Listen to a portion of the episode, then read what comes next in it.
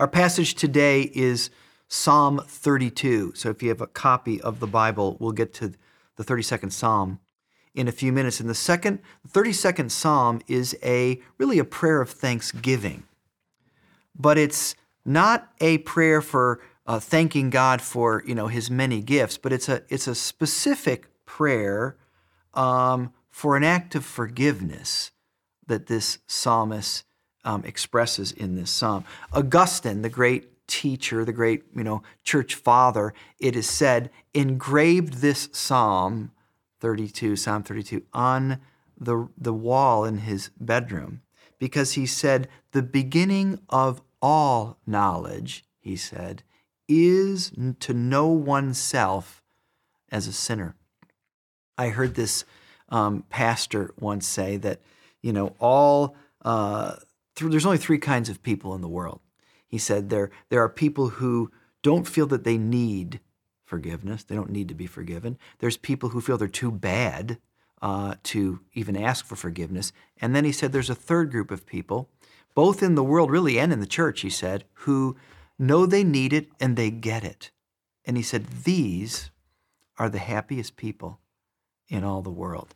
And in the, the, the 32nd Psalm, I would say, is written for this group of people. So if you have a copy of the Bible, follow along as I read um, the 32nd Psalm and a message titled The Joy of Forgiveness. Verse 1 Blessed is the one whose transgressions are forgiven, whose sins are covered. Blessed is the one whose sin the Lord does not count against them, and in whose spirit is no deceit. When I kept silent, my bones wasted away through my groaning all day long. For day and night your hand was heavy on them. My strength was sapped as in the heat of summer. Then I acknowledged my sin to you, and you did not cover up my iniquity. I said, I will confess my transgressions to the Lord, and you forgave the guilt of my sin.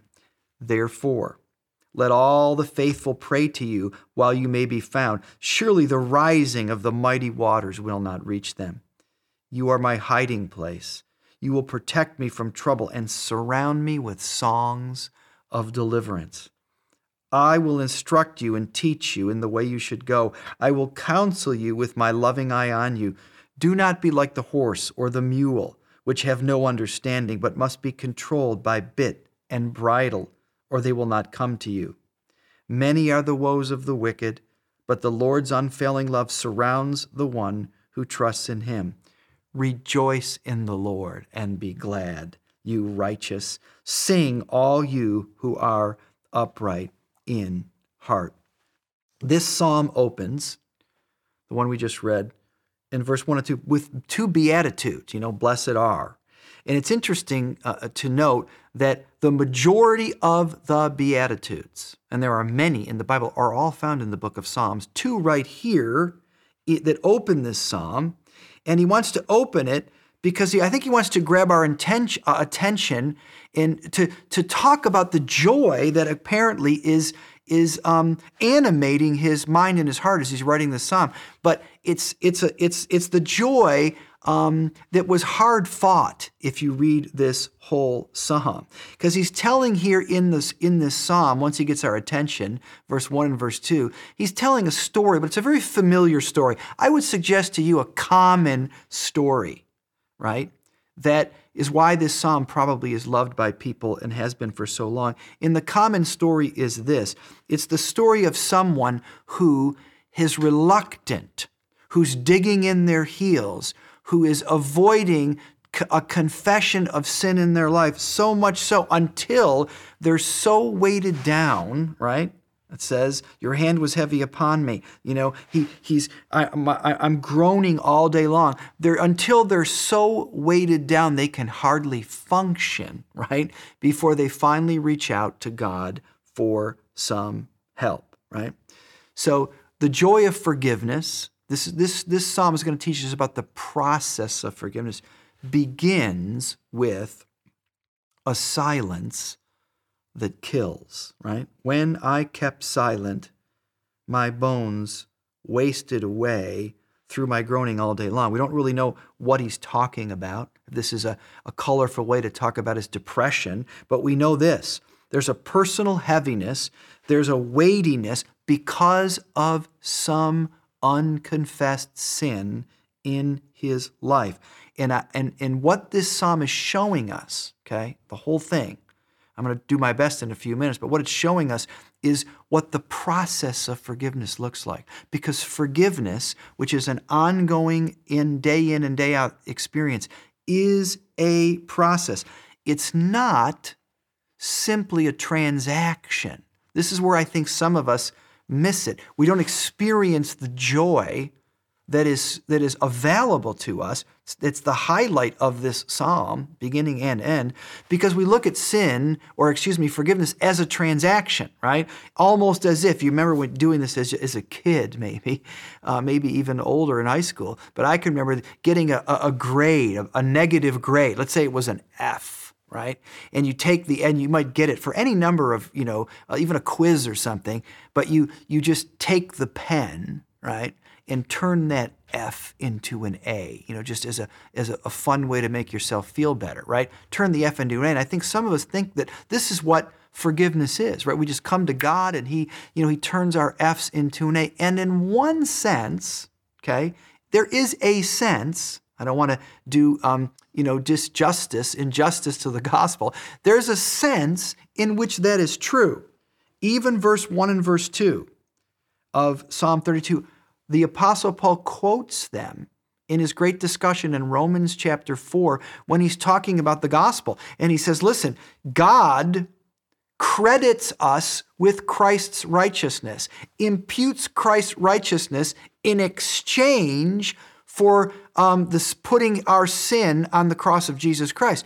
In that sense, Romans 4 he even quotes these verses to say, listen, there is a transactional nature to sin in the sense of forgiveness. But that's not what he's talking about here. He's not talking here about the ledger in heaven. He's talking about the feelings that I have for the wrongs that I have done. The feelings I have of being a failure for the things that I've done, that I carry around with me in my life, in my heart, in my mind, long after the accounting with God has been done. I would suggest to you and to me that's what's killing you, in a manner of speaking.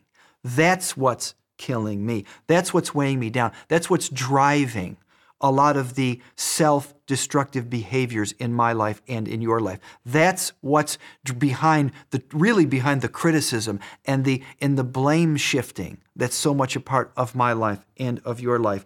That's what's behind the criticism. Listen, it's behind a lot of the behaviors, right? That you and I spend so much of our time on avoiding really um, listening and, and dealing with the, with the sin and the guilt that we have. Hours on television, hours on the internet. I mean, fill in the blank, right? That's what's killing you. A silence that kills. You know, the Bible has this image, uh, this, this idea, you're familiar with it, many of you, of of the burning bush and meeting God at the burning bush. And it, of course, it begins, it's in the actual story comes from Moses in the early chapters of the, of the Bible when Moses meets God um, on the backside of, of the desert. But see, it's a something that we all have, right? Well, there, there's a truth there. There's a it's it's reflective of a spiritual reality, which is this: often we meet God right? The last place Moses ever expect to meet God, he wasn't in church, he wasn't in the temple, he wasn't, he wasn't, you know, in, in Jerusalem, he wasn't in a sacred place. That's the whole point of the burning bush. He was on a way out in the middle of nowhere, not at all expecting an encounter with God. And he looks and he sees a bush and he sees uh, that is not being consumed by the flames, and it draws his attention. The burning bush has represented you know, for thousands of years, unexpected places where we meet God if we have the eyes and the heart to see it. I'll tell you a quick story about my life. I had one of these experiences. Uh, I've had a few, but one that I remember it was many years ago in my last church that I served in, and, the, and I was I was on a mission trip in Western India.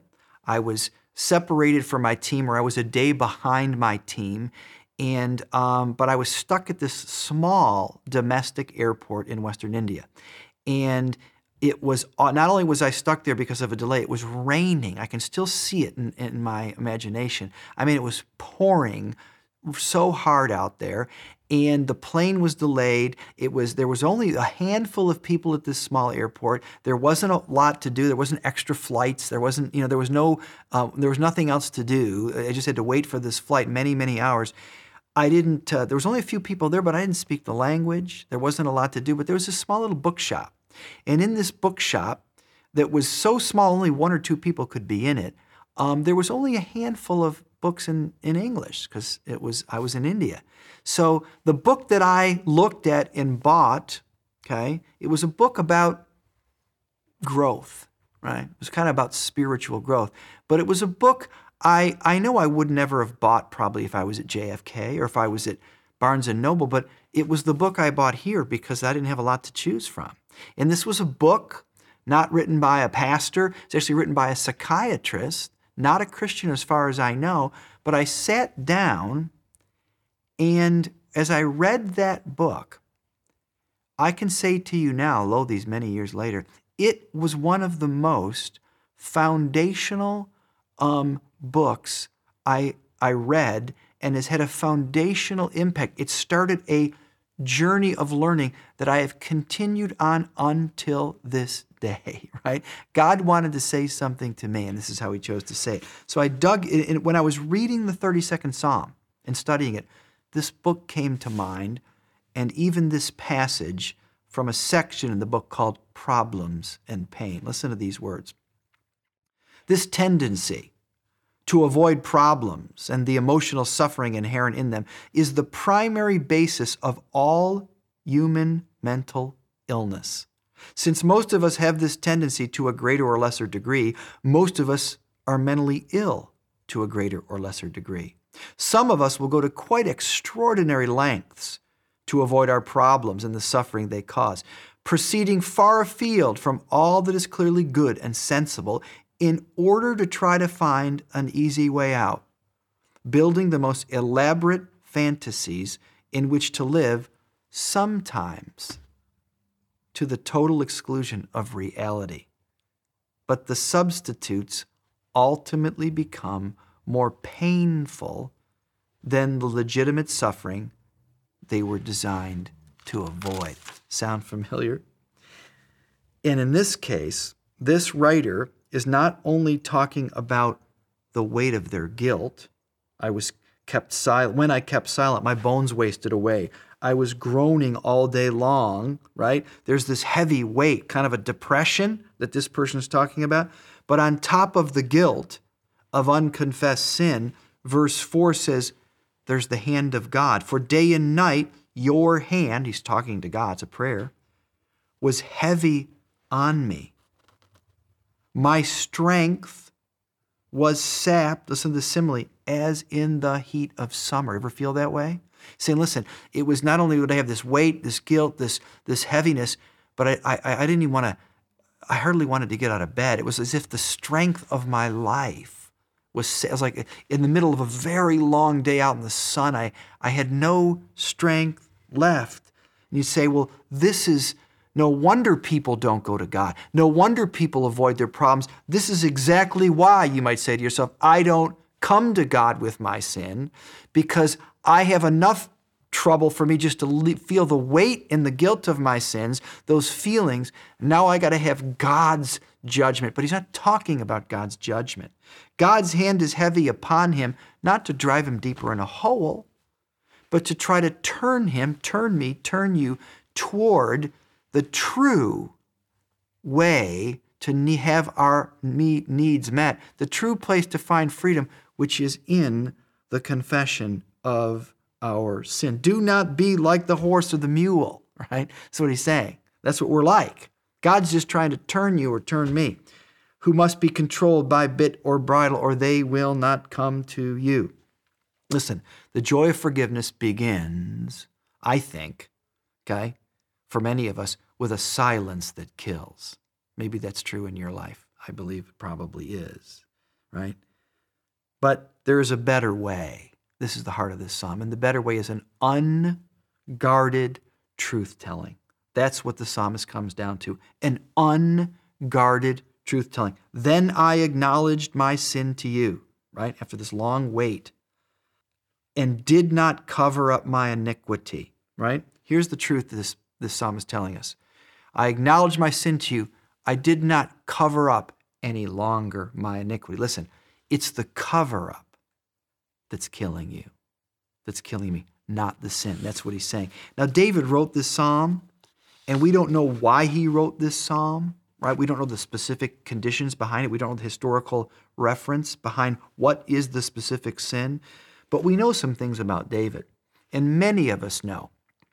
If you know, if, if we were the first thing that comes to mind or first few things, is David's great sin with Bathsheba. Now, I don't know if that's what's being talked about here when he had murder, he committed murder uh, of, the, of, the, uh, of the husband of this woman for with whom he had an adulterous relationship. So a huge, huge moment in David's life. We don't know if that's what he's talking, but here's what we do know about that situation, which applies. Between the time of that sin, if you have to read 1st and 2nd Samuel, and the time of his confrontation, a great deal of time passed. And during that time, okay, months, years, David went through extraordinary lengths to cover up his sin. It took a lot of energies, so much so that when the prophet Nathan came to him, if you know this story, okay, uh, I think it's 2 Samuel 11, to finally, he was sent by God to call David out. And, and he does it in this colorful little um, parable about a, about a poor man um, who, uh, uh, who was, um, whose sheep a rich man had taken, right? There was a, a, a, who, this guy only had one sheep, and this rich man had many, but the rich man, in his selfishness and pride and arrogance, took the sheep from the small man. And he tells this story to David. And David's so fired up, right? He'd become so used to pointing his fingers at other people for his own problems right? This is the consequence of not dealing with sin in your life. That he says, find that man, arrest him, and kill him. He doesn't even deserve to live. And Nathan had to say, David, I'm talking about you. You shouldn't even even, by the time I finished this story, it should have been clear to you that I was talking about you. But see, David was so used to blaming others. He had these elaborate strategies to avoid his guilt, to avoid his sin, that when it was confronted with it, he didn't even see it. See, that's the danger that you and I have. But here's the beautiful story thing about David and why I believe David is considered, among other reasons, a man after God's own heart. When Nathan finally pointed out and said, Listen, David, you're the person I'm talking about. This is you. I'm telling your story. David immediately responded. He immediately took responsibility. Once he saw it, he said, I have sinned. I am this person. I've sinned against the Lord. God, forgive me.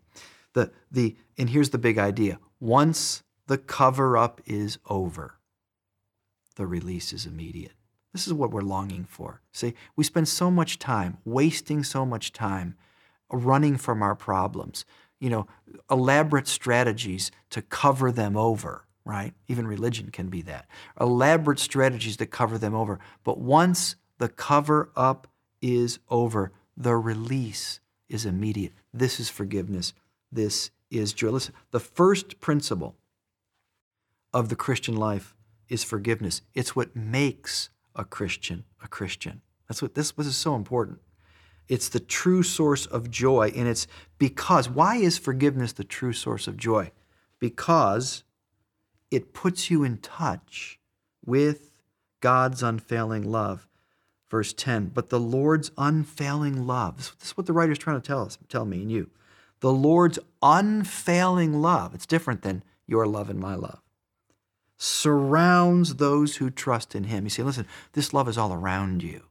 All you need to do is reach out and touch it. There is a silence that kills, but if you have the eyes to see it, right, the burning bushes in your life and in mine, you move toward them and you're able to confess your sin, to acknowledge that sin, and allow God to forgive not just your sin, but the guilt of your sin. The New Testament writer, John the Apostle, will say these words. Um, verse 8 of 1 John 1. If we claim to be without sin, we deceive ourselves and the truth is not in us. That's important. There's a lot of self deception going on. It has to begin with an honest confrontation, an honest uh, acknowledgement. Psalm 32, verse 5. If we claim to be without sin, we deceive ourselves and the truth is not in us. But if we confess our sins, he is faithful and just to forgive us of our sins and purify us from all unrighteousness. Guys, this is this isn't something we're encouraged to do occasionally in life. What what Psalm 32 is talking about the process of forgiveness. What First John is illustrating for us in a, in a propositional uh, teaching way is saying, listen, it's it's the way you live your life. It's the engine. It's the center of the Christian life. It's the place of true freedom. It's the place of true joy. Right? There's a silence that kills. It's true for all of us. There's an unguarded truth telling that is where we find true freedom. And if we find it last in this psalm, it, it brings a new boldness for living, a new boldness for living. The end of this psalm, it's almost like it's, it's like this person has done this complete 180. They go from being this depressed, weighted down. Uh, their strength is sapped as in the heat of summer. What an amazing image. I have no energy at all. I can't even get out of bed. To now it says, I will instruct you and teach you in the way you should go. I will counsel you with a loving eye on you. In other words, I have something to say. I'm going to be an instructor and encourager of other people. How did that happen? Because when you have the true experience of forgiveness, that kind of joy, that kind of release, right? When the cover, cover up is over, the release is immediate. It gives you a new confidence, a new boldness for living. Let me say this and as we conclude this, this message. The challenges that we are facing, you and I today, I'm talking specifically about what's happening in our society, the coronavirus, even the, the many racial tensions and the, and the problems that we're facing, even in the last many weeks, okay? The challenges that we're facing are unique to us, right? We haven't had these happen, in, say, in my lifetime or your lifetime, but they're not unique to the history of the world, right? They're, it's just our opportunity, our moment. I was having this extended conversation with this friend of mine who's, who's not a, um, a, a Christian uh, person, but we were talking about these issues, and he wanted to make a point to me, and he brought up a few names. I could, you would know these names. He said, "So and so and so and so these men and women, they're making a material difference in the world today on these, on these issues. And they happen not to be Christians. And you know, I said to him, listen, I couldn't agree more.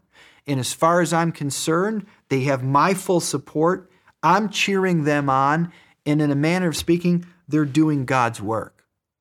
But I said, let me say something else. It's true of these individuals and the many others that have preceded them in previous generations. They're helping to alleviate human suffering. They're helping to ameliorate some of our problems. But there's a big difference, I said to him, between pain relief and a cure, right? Big difference between pain relief and a, there's only one place to get a cure, right? It's in the forgiveness of sin, right? The sin below every other sin, the problem below every other problem. It's not about distribution of wealth. It's not about access to, um, you know, goods and services or education. All these are good things. The sin below every sin, the problem below every problem, is a sin is the sin against God. That's what's weighing us down. That's what's driving our unhealth, self-destructive behaviors. And the only way to cure that is forgiveness. And I went on to say, you know. Um, even though these many uh, these friends that you're talking about, these, these great leaders are in, in our society, and then I would I would I said I want to make a case to you this that that some of them aren't Christians, but if you went back and found listed the hundred great you know difference makers in the last many many generations, I could make a case I believe a persuasive case that a majority of them were people of deep faith, because I said to him, they could see the connection between this between the next world and this one, right? And that connection, I suggest to you, the heart of that connection is the forgiveness of sin. And when you and I truly not only experience it once, but learn how to make it a way of life, right? We'll know a kind of joy, we'll know a kind of confidence, we'll know a kind of power that can allow us not only to be free from many of the, the, the foolish behaviors, going back to my quote in that book, to the, to the, to the elaborate fantasies that eat up so much of our time and waste so much of our energies. Um, but we're able to be free from the things that weigh us down, free from the spiritual uh, depression that many of us carry around with us long after our sins are forgiven, right? We'll be freed not only from our sin, but from the guilt of our sin and freed up, right? To walk in a new freedom and go out into a world with a new boldness to be real difference makers um, in the challenges that were being faced. So, this is my hope for you. This is my hope for me um, as we close this message this morning. Join me as, as we pray. God and Father, I just thank you for the, the opportunity to be here this morning. I thank you for this, this great um, prayer, this, um, this great text, the 32nd Psalm, which has spoken through history and speaks uh, into this history today. I pray, Lord, that you would apply it, open up our minds, open up our hearts, every one of us listening to this message right now, to the truth, the truths that are found in this um, great text of Scripture that we would acknowledge that there is a silence that kills, that is killing many of us in a manner of speaking. Lord, a silence that's a, a refusal, a, a rejection, or a, or a turning our back from what is, we most need to do, a reluctance to seek forgiveness, but that there is an unguarded truth telling that we can do by just simply turning our lives to you, by opening ourselves to you, by conf- acknowledging completely our sin before you, that we might know not only forgiveness, but we might know release from the guilt of our sins, and that we might know a new boldness uh, for living today uh, in our lives in this world that we live in. I pray that for everyone listening to me, I pray it for myself. And we ask this in Jesus' name. Amen. Uh, thank you, Pastor Robin. What a great reminder that through forgiveness, we can experience a greater boldness in Jesus Christ. And if you are new with us uh, today, I want to thank you for joining us. We would love to connect with you. And so, would you text the word welcome to the number on the screen? And we would love to come beside you as you explore faith or get deeper engaged in the life of our church. And to everyone else, I want to thank you for joining us today. Have a great week.